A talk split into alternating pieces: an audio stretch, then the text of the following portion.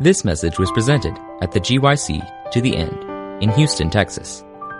For other resources like this, visit us online at G Y C web dot org. Happy Sabbath, everyone.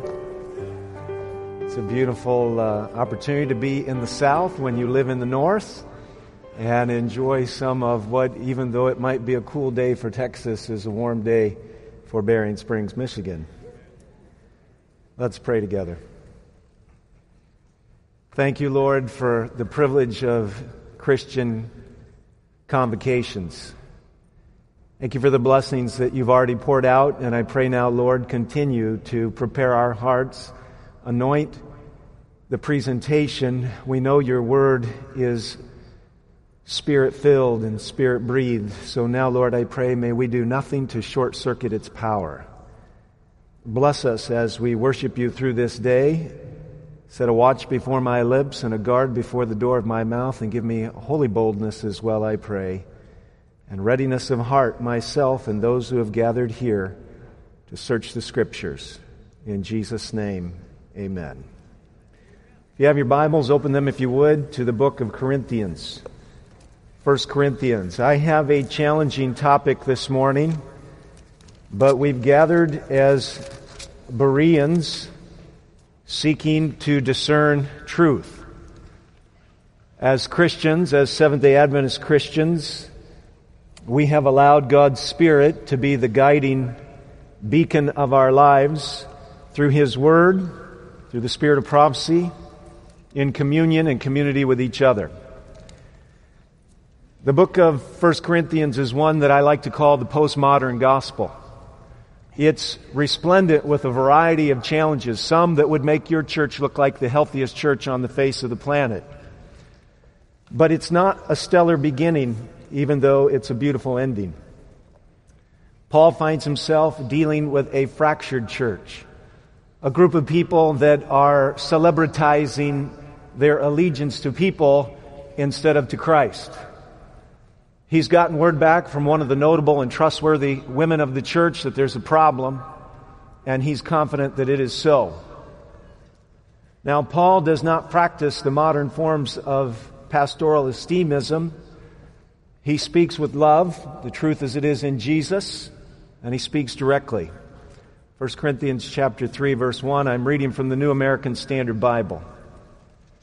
It says, And I, brethren, could not speak to you as spiritual men, but as to men of flesh, as to infants in Christ. I gave you milk to drink, not solid food, for you were not yet able to receive, and indeed even now you are not yet able. For you are still fleshly. For since there's jealousy and strife among you, are you not fleshly, and are you not walking? I like this supplied phrase in the New American Standard, are you not walking as mere men? The implied directive is that the indwelling presence of Christ, the friendship of Jesus, the power of the Holy Spirit, and the direction of the Father raises us up above what regular humanity would allow us to achieve. And so this morning, I want to talk about something very challenging to every human being. I want to talk to you about authority, and I want to talk to you about accountability.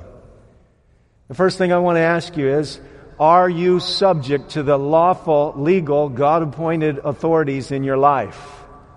Are you accountable to anybody? Are you infected with the spirit of this age that deifies your own opinion and your own experience and turns it into reality?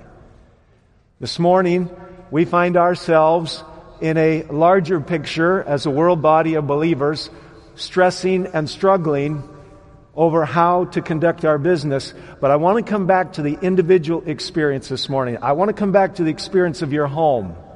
I want to come back to the experience of your church, your workplace. God has said in this very same or epistle, let all things be done decently and in order. It is impossible to do things decently and in order with individuals who are nurturing, cherishing, fertilizing a spirit of independence or rebellion. So my story is just a little bit unique because I'm the child of a rebellious woman. Now, my mother is highly esteemed in my life. And if she had the link, perhaps this morning she'd be watching. Instead, she's probably watched the pastor at the church where I'm usually at. But my mother is the middle of three girls whose life was difficult.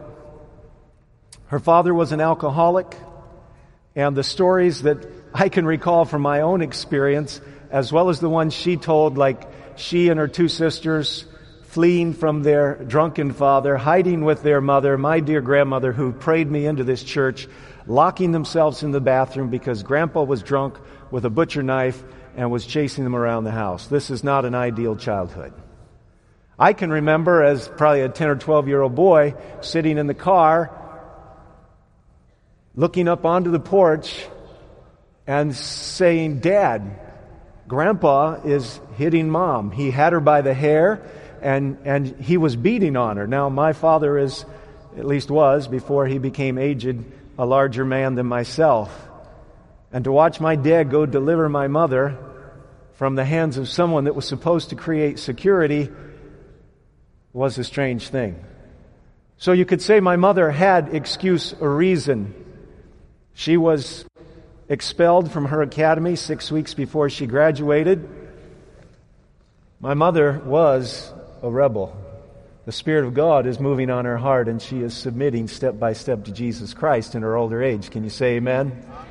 Now, it's a strange thing that my mother, in her younger years, should make some of the decisions she made. I learned early on in my home what authority was.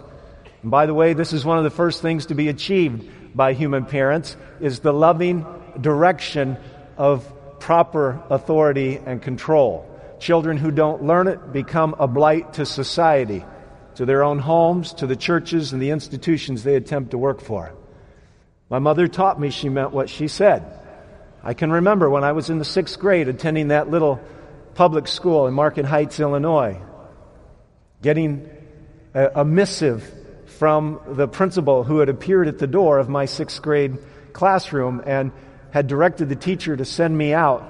I was being sent home. This was exceptionally unusual. It was the middle of the morning. You don't leave school to go home unless there's an emergency. Well, in her point of view, there was a problem sizable enough to call me home.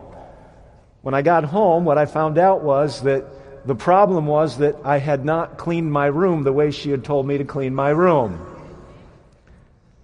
Now, this wasn't terribly surprising to me to be called home to do what she had told me to do. But what was more troubling was when my room was cleaned and my mother said to me, "Now you're going back to school." And I thought, I'm going to face a thousand questions and they're all going to be about why I left school. My mother taught me that she meant what she said. That was important because a year or two later, at the end of a little summer vacation at my aunt and uncle's house, she called me out on the porch and she said, uh, "Ronnie, some things are going to change for you." Now, you have to remember, by the time I was thirteen, fourteen years old, I was taller than my mother, and I was looking down at her, and she said to me, "You are going to church school in a few days." And I said, "No, I am not." Now, you have to remember, for me, church was a bad association. When I was a little boy, my grandmother had tried over and over again to make this church thing stick. And I can remember going into the primary room. This is my first memory of church. It's still fairly vivid in my fifty-four-year-old mind. And I'm sitting in a circle with all these primaries in the basement of the Peoria Church, and they had handed out books of the Bible. Now, fortunately for me, I didn't get Haggai or Zechariah or something like that. I got the easiest book in the Bible to pronounce, except I got it wrong, because when they came around to me, I said I had the book of Job. And that's exactly what happened. And I decided I don't ever want to come back to this place again. Now, it wasn't their fault, and yet every parent with a little child ought to send their children to Sabbath school knowing they're going as a missionary, because some backslider's kid might be there that day because the grandma is praying for them. That's what happened to me. And I thought, when I show up in that church school, I'm just going to get perpetual rounds of being a misfit, only now I'm a lot older and it bothers me a whole lot more. My mother wasn't going to back up an inch. She had fought my father for years, a good man, but a man who didn't understand why you'd pay good money to leave a good public school, but my mother, in a strange situation, a paradox, as it were, from her own life of rebellion, was now exerting an authority over me. And pretty soon, standing on that front porch, I was weeping and crying and praying that she would change her mind, because I saw that steely look in her face. There was no going backwards. I was going to Peoria Junior Academy because she said so.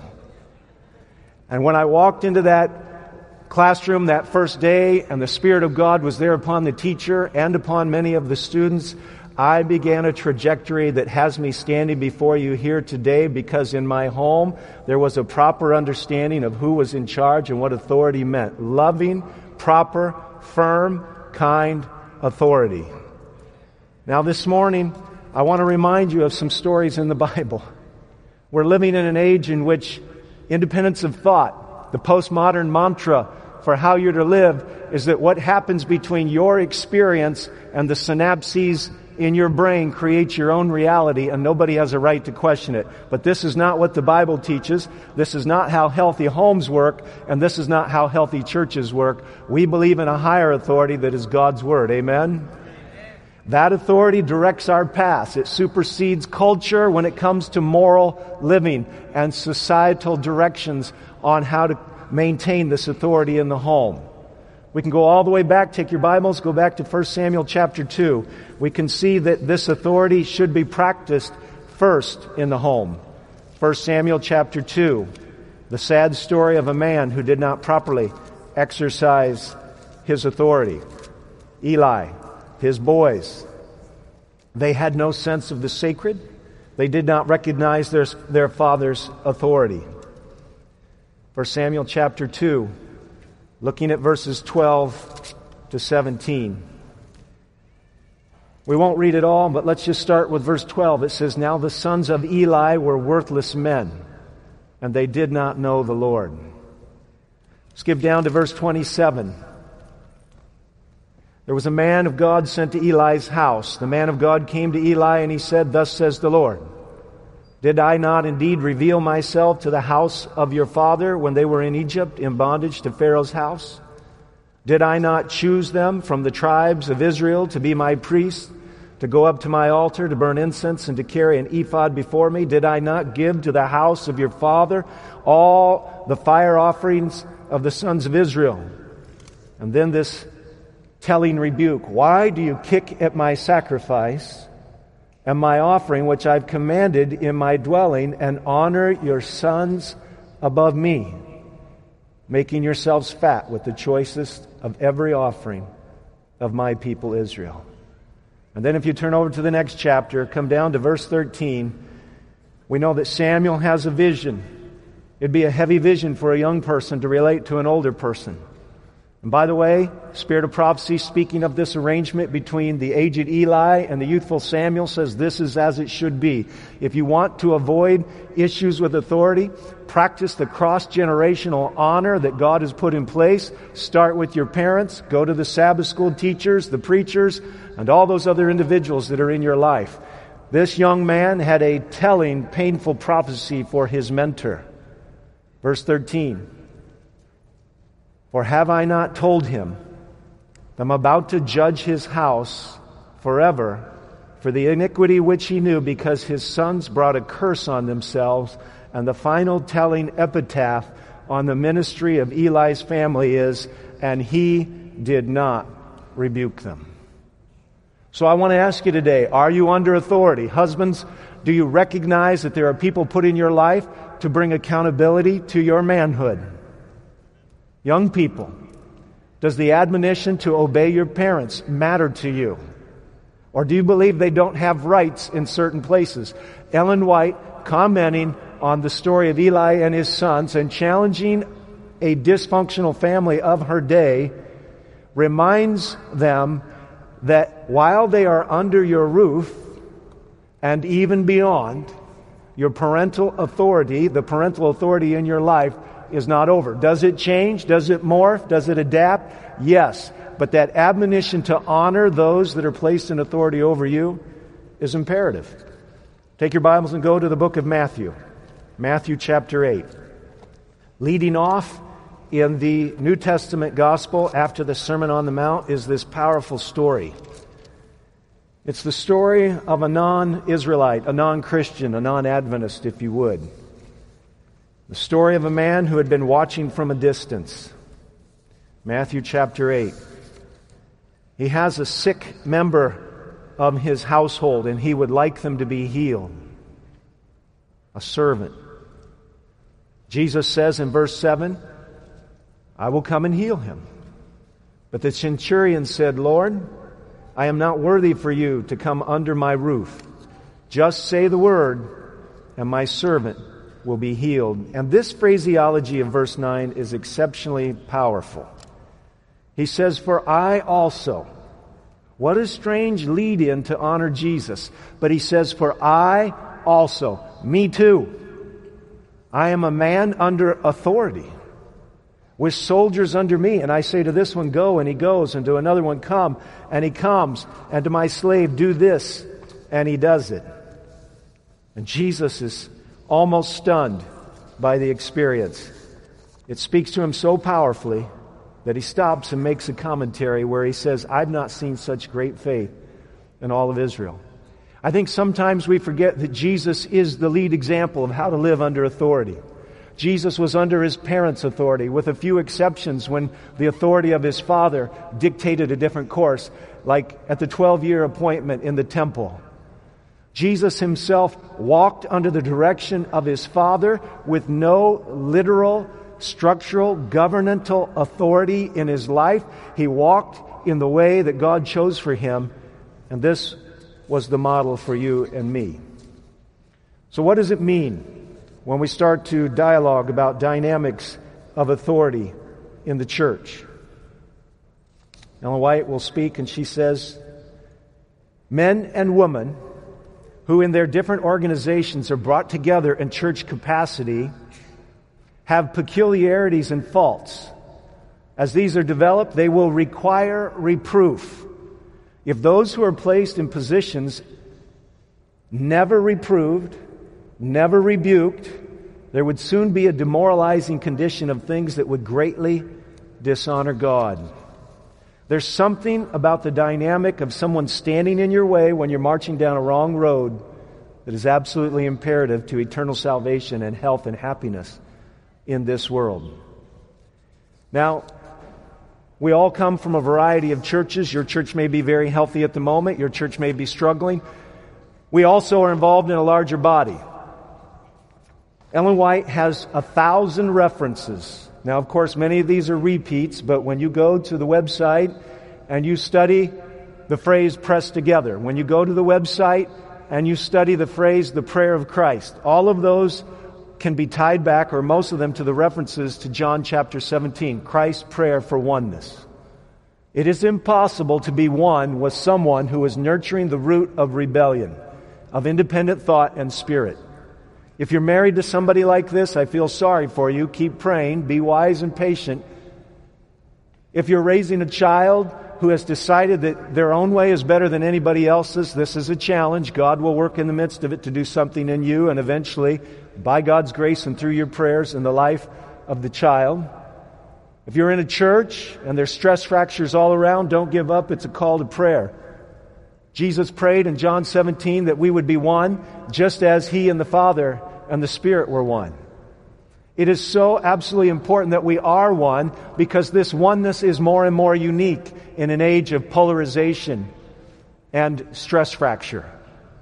Ellen White, writing in eighteen eighty-eight, when the church was undergoing one of its most painful moments, said, Satan is the accuser of the brethren, and when he can set the leaven of dissatisfaction to work in the human hearts, he's exalted. When he can divide the brethren, whether it's at home or church or wherever, when he can divide the brethren, listen to this phrase, he has a hellish jubilee. This kind of party should not be thrown with the encouragement of thinking, praying Seventh day Adventist Christians. It's not our job to fertilize or nurture the kind of division. It takes too much work to stay together. Look around, everything's falling apart. Families, institutions, even the government, It appears that people can't talk anymore, and it must be about time for those prophetic strokes described in the book of Revelation to take place when we see a great overreach of authority, a dominion over conscience. She goes on and she says, I think if our brethren could see as I've seen how much wrong is done in speaking evil of our brethren, there'd be an entire change in the way we treat one another. You do not understand yourselves. Very interesting phrase. You misinterpret words and deeds, and you measure them from your own finite standpoint. Your imagination leads you astray. Your feelings, your tongues, which are not sanctified, are employed in service and work that is anything but holy and Christ-like. I had a member send me an email just a few weeks ago. And he told me of a painful story there happening in southwest Michigan. Very respectable member, sound, solid man, older gentleman, respected in the community. He said he went to do some work. He was probably consulting somebody on a project, for he's an expert in his field. And in the process, somebody who had worked, if you would like to say it in such a way, farther up in the organization of the church, went into their house and they came out with a cartoon. The cartoon had a picture of one of our leaders wearing a Nazi S S Gestapo uniform, and the person holding the piece of paper thought it was exceptionally funny. The member who related the story to me did not. And he fulfilled a proper role in challenging in love the perspective of the individual who thought that the caricature of one of our leaders was humorous. I don't know that he changed anybody's mind, but he did the right thing in challenging a wrong mindset. We're reaping the bitter fruits of at least one generation, maybe two, in America and beyond America, that largely speaking has not been held accountable by its parents, its teachers, or its ministers. When Paul says we're to walk worthy, and he writes a book that he thinks may break his relationship with the Corinthian church, what he's doing is being a faithful father of that flock. Doctrine is important, and it matters that we have right doctrine. I want to assure you today that parental authority, pastoral authority, even positional authority is all part of saving us from driving our spiritual conveyances to heaven off a cliff. And it's absolutely important that in my heart, as Edwin Friedman says in his book, A Failure of Nerve, that I am responsible and honest with myself about myself, because I might not see myself the way God sees me. I was dealing with a number of pastors, many of them exceptionally wonderful people, and I shared with them a summary of one of my presentations of a recent message on authority and power. The pastor lingered around for a little bit and he said to me, you know, I, I agree with what you're saying, mainly, but I'm not so sure about the maneuvering at the top, some of the maneuvering behind the administrational choices. Now, I need you to understand a word. There's a word in our English language. It is the word pejorative. The word pejorative is a phrase that means the words you're using are dripping with some form of negativity or detrimental speech, something that casts a negative light. If one of your church members were to come to me and say that you and your position were maneuvering something, it's got the sound and the feel of manipulation. It's not a proper way to describe somebody else's actions. But in my reflecting on the scriptures, I think there were some others in the scriptures who thought that maybe there was some maneuvering going on. Take your Bibles and turn to the book of Numbers, chapter twelve. They were at the very top, almost. Their younger brother was the leader. His name was Moses. And it appeared that he had chosen to take advice from someone else than them. It created a bit of jealousy, the Spirit of Prophecy will write. It created a bit of suspicion. But what's worse is that in their journey to reconciling that somebody else was in the circle of administration, they became blind. It was a blindness they could not see. Writing in Patriarchs and Prophets, The author states that Jethro had come into the camp, father-in-law of Moses, and that Miriam and Aaron feared that his influence with the great leader exceeded theirs. Miriam and Aaron, she writes on page eighty-three, were blinded by jealousy and ambition. Now, to me, that's a very important phrase. Because when you're blinded, you can't see. She goes on to state, had Aaron stood up firmly for the right, he might have checked the evil, but instead of showing Miriam the sinfulness of her conduct, he sympathized with her, listening to her words of complaint, and thus came to share in her jealousy. Now, I need you to understand something. I have a very, very expensive education.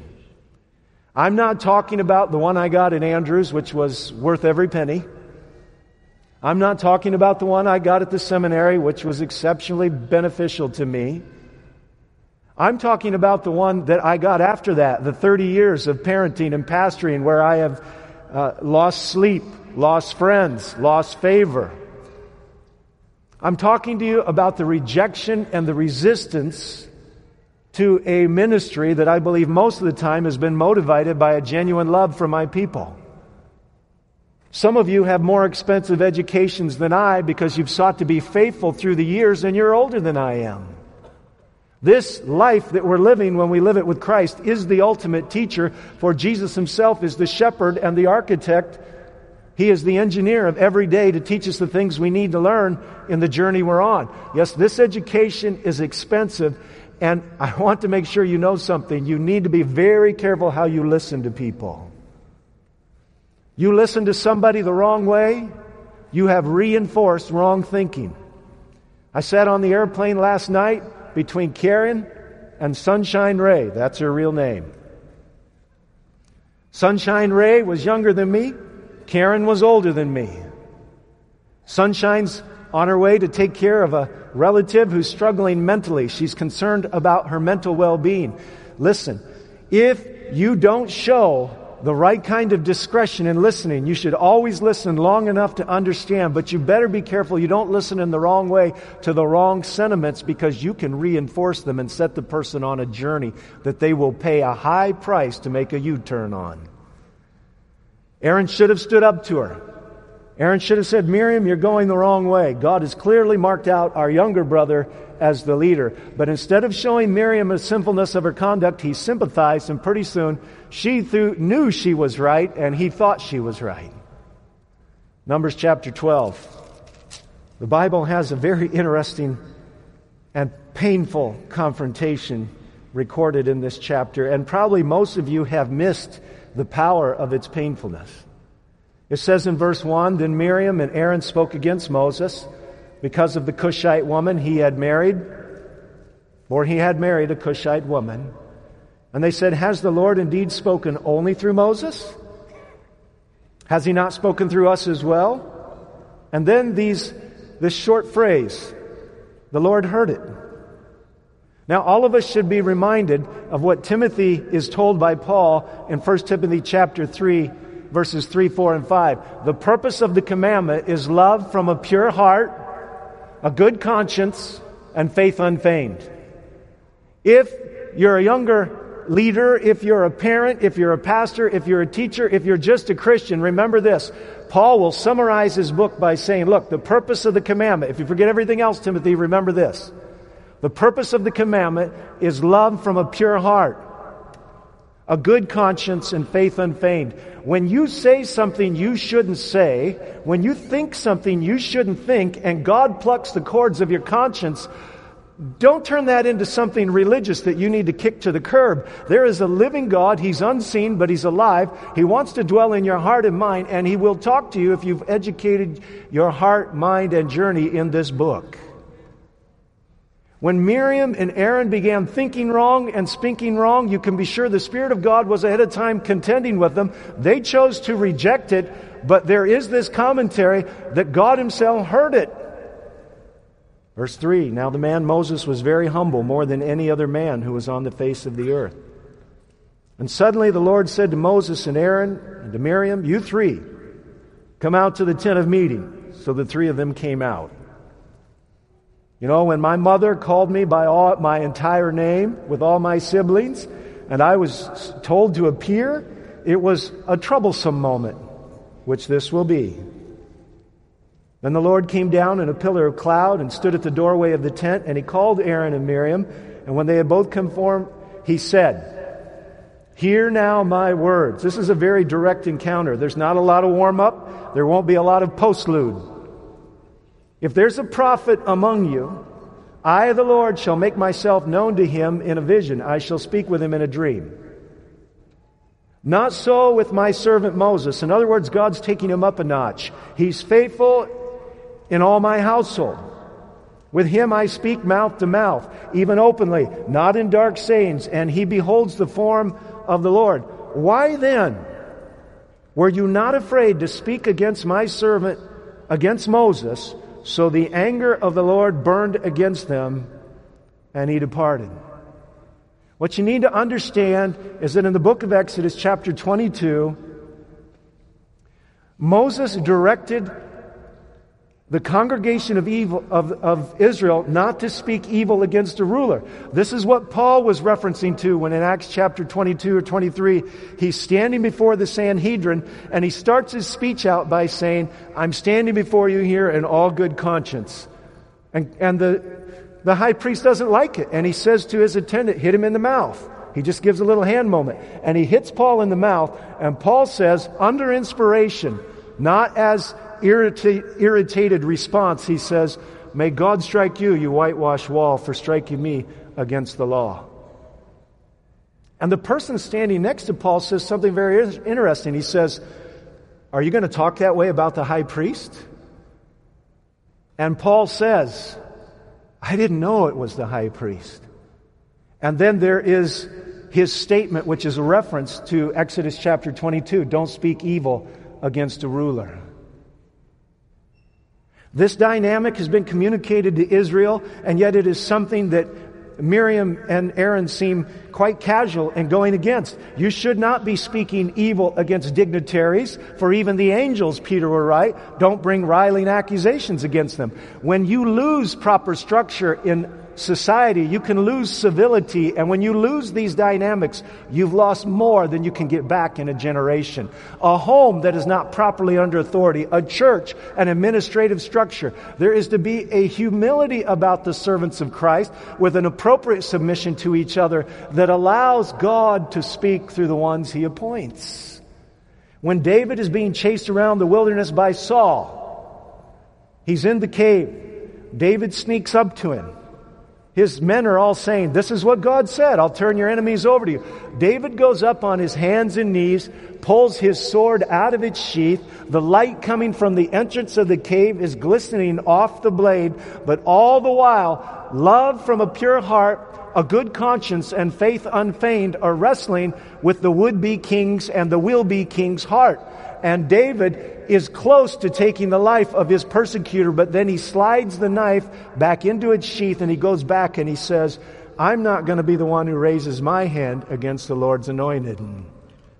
David later finds another opportunity. This time he's with one of his mighty men, Abishai, his nephew. This is the man who will save David from one of Goliath's relatives later on, and they'll tell David, "No more coming onto the battlefield with us." They go all the way into the center of camp, which is a gutsy move. And as they're there with a, a divine slumber on all of David's enemies, Abishai says, "Let me take the spear, and I can take care of him. In one thrust, it'll be over, and life will be better and different." And David says, "There's no way. God can take him out. God can deal with him. I'm not going to be the one who strikes the Lord's anointed." I want you to know something. If you are a child, barring some unusual circumstance, God has anointed your parents to be a proper authority in your life, and it didn't end when you got old enough to come to G Y C. It changed, and it'll keep changing. If God has called your pastor to your church, I hope that before he came, you got down on your knees and did a lot of praying, because personnel decisions are great big deals. But once he brings him, It's important for you to make sure that you understand that there were prayerful administrative moments and there was a laying on of hands, and he is or she is to be the one that is guiding you on this journey. God is in the midst of his administrative componentry if we will bring him in. Verse ten. But when the cloud had withdrawn from over the tent, behold, Miriam was leprous as white as snow. As Aaron turned toward Miriam, behold, she was leprous. And the Lord said to Moses, "O my Lord, I beg you, do not account this sin to us, which we have acted foolishly in and have sinned. And don't let her be like one dead whose flesh is half eaten away when he comes from his mother's womb." Moses cried out to the Lord, saying, "O God, healer, I pray."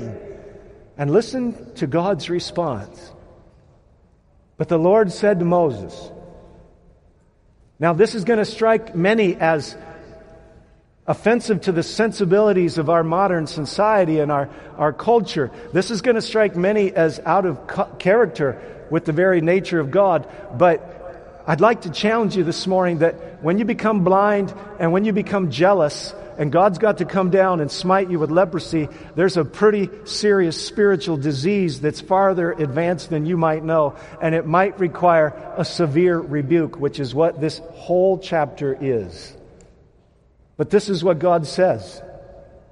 If her father had but spit in her face, she would bear her shame for seven days.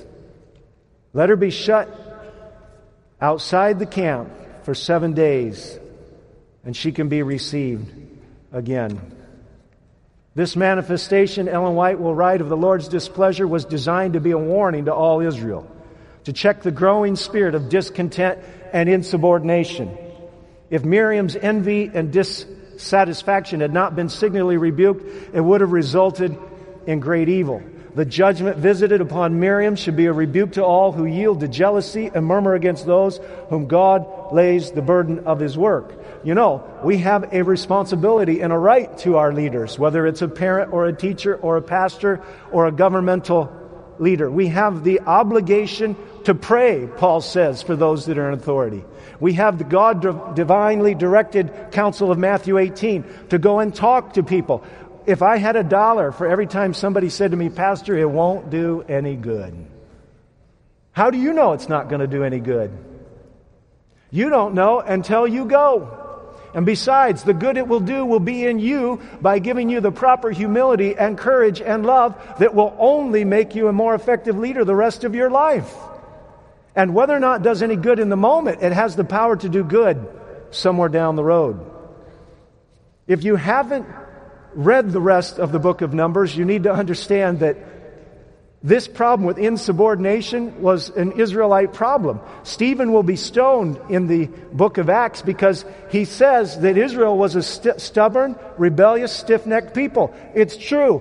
The people in the camp of Israel needed no encouragement from the second and third in command to stand up to the leader and act like they're leaders too. And if you read the next chapters of the book of Numbers, you see rebellion after rebellion. You may think something that if you say will sow the seeds of doubt in resentment and insubordination and rebellion in the heart of somebody else, and Satan's right there behind you to water and fertilize it, and it may cost them their eternal life. This is why God shows up so powerfully in this story and says, there just isn't going to be any of this.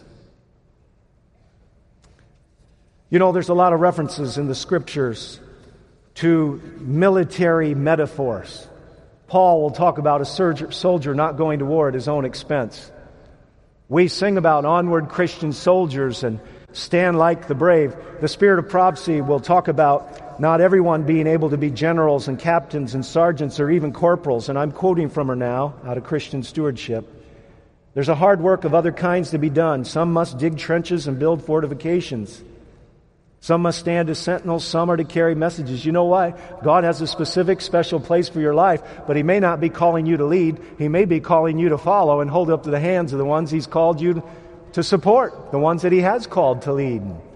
There's all kinds of metaphors of military might and military order in the scriptures. But right now, the devil has one goal, and this is the point. He wants to make sure that Seventh-day Adventism is at war with nobody except itself.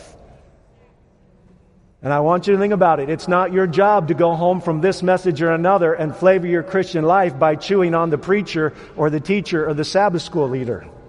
That's not how you're to flavor your Christian experience. There is to be a beautiful, submissive humility. It's enough humility to stand up in love when you should, and it's enough humility to get down on your knees and pray often.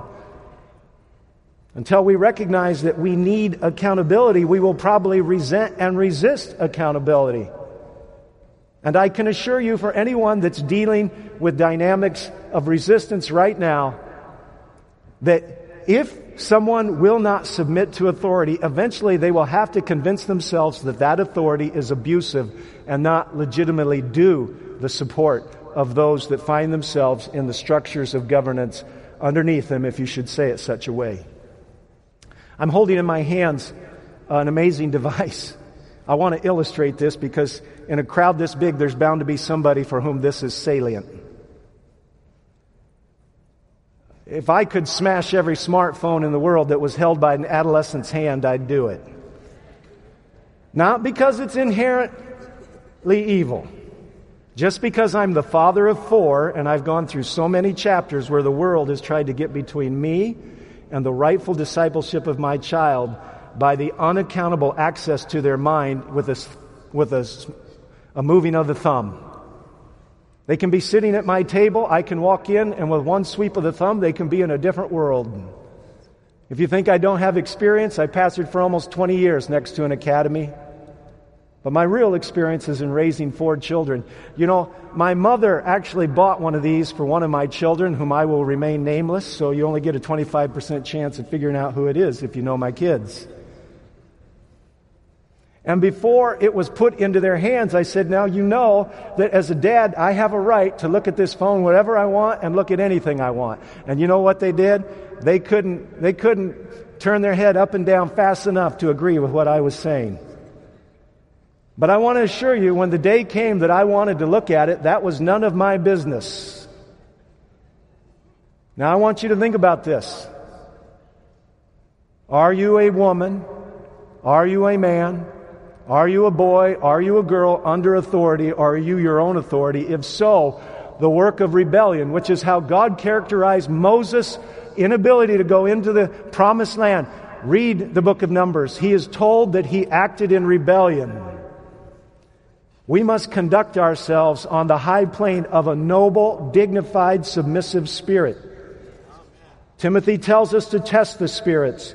John tells us to test the spirits, the spirit of independence of thought and pride of opinion. We don't worship idols anymore. We worship our own thinking, and that is perhaps the most dangerous way to live.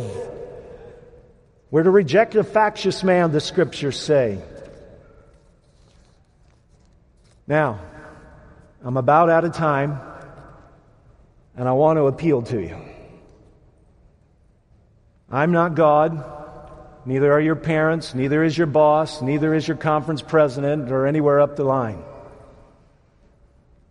But there's something about youth that lends itself to this fantastic vitality of spirit which sometimes doesn't want the reins pulled in on it. There's not a person listening to me today who doesn't have to wrestle with their own carnality and the idea of wanting to be right and not be told that they're wrong. But it's dangerous. In nineteen ninety-nine, five people went to the top of El Capitan.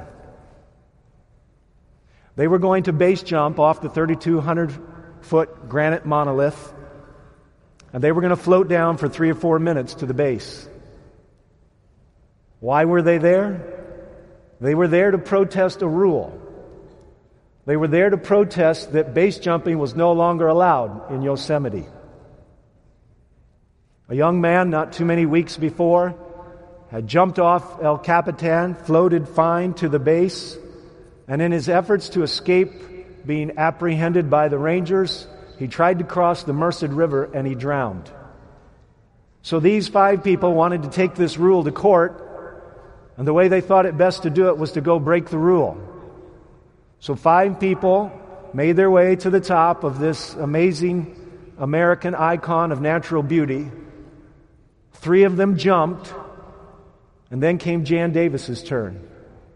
Her husband was on the ground taking pictures. When you jumped, you would be fined two thousand dollars, you'd be thrown in jail, and the worst thing is they would confiscate your gear. She didn't want her gear confiscated, so she borrowed someone else's. When she leaped from the cliff that day, the one hundred fifty people at the bottom that were watching, along with her husband, who was good enough at parachuting that he had actually helped make some of the James Bond movies, the cameras were clicking, and as she leaped into the air, they watched for a few seconds, and then they all started saying the same thing. Open. Open. It takes you four minutes to go from the top of El Capitan to the ground with a parachute. It takes you twenty seconds without one. Unfortunately, we know that. Her husband slumped over the camera. The pull cord on her chute was up here. The pull cord on the chute she had on was down here. And she had no backup chute. We are living at the end of time.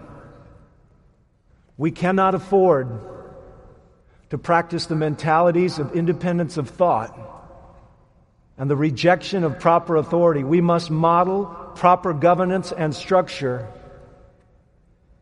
for the sake of the world to see that the Holy Spirit reigns in our midst individually and collectively. And this morning, God has appointed me to ask each of you, are you too a man or a woman under authority? Can God speak to you through someone else? And it's not abuse of power. It's legitimate love and concern. Could he even severely rebuke you? And would you accept it like David did when Abigail came to him and wrote, later on wrote, let the righteous smite me, and it shall be an ointment to me, it shall be balm for my soul. I'm appealing to you, whatever role, position, or place you hold, to let the Lord Jesus Christ, who submitted himself to terrible abuse of authority, and I'm not suggesting there's not a proper way to stand up and speak truth to power with the Spirit of Christ.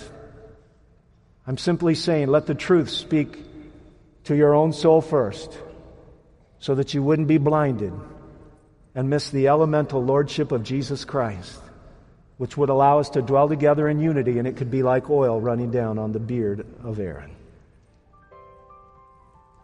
Let's pray. Lord, touch the hearts of my brothers and sisters. Do what only you can do to make us one. May we individually let you be Lord of our lives and submit to the working out, the engineering and the architecting of our character to live amongst the angels, where everything will be done decently and good order. Bless us to that end, I pray, in Jesus' name. Amen. This message was recorded at the G Y C to the End in Houston, Texas. G Y C, a supporting ministry of the Seventh day Adventist Church, seeks to inspire young people to be Bible-based, Christ-centered, and soul-winning Christians. To download or purchase other resources like this, visit us online at G Y C web dot org.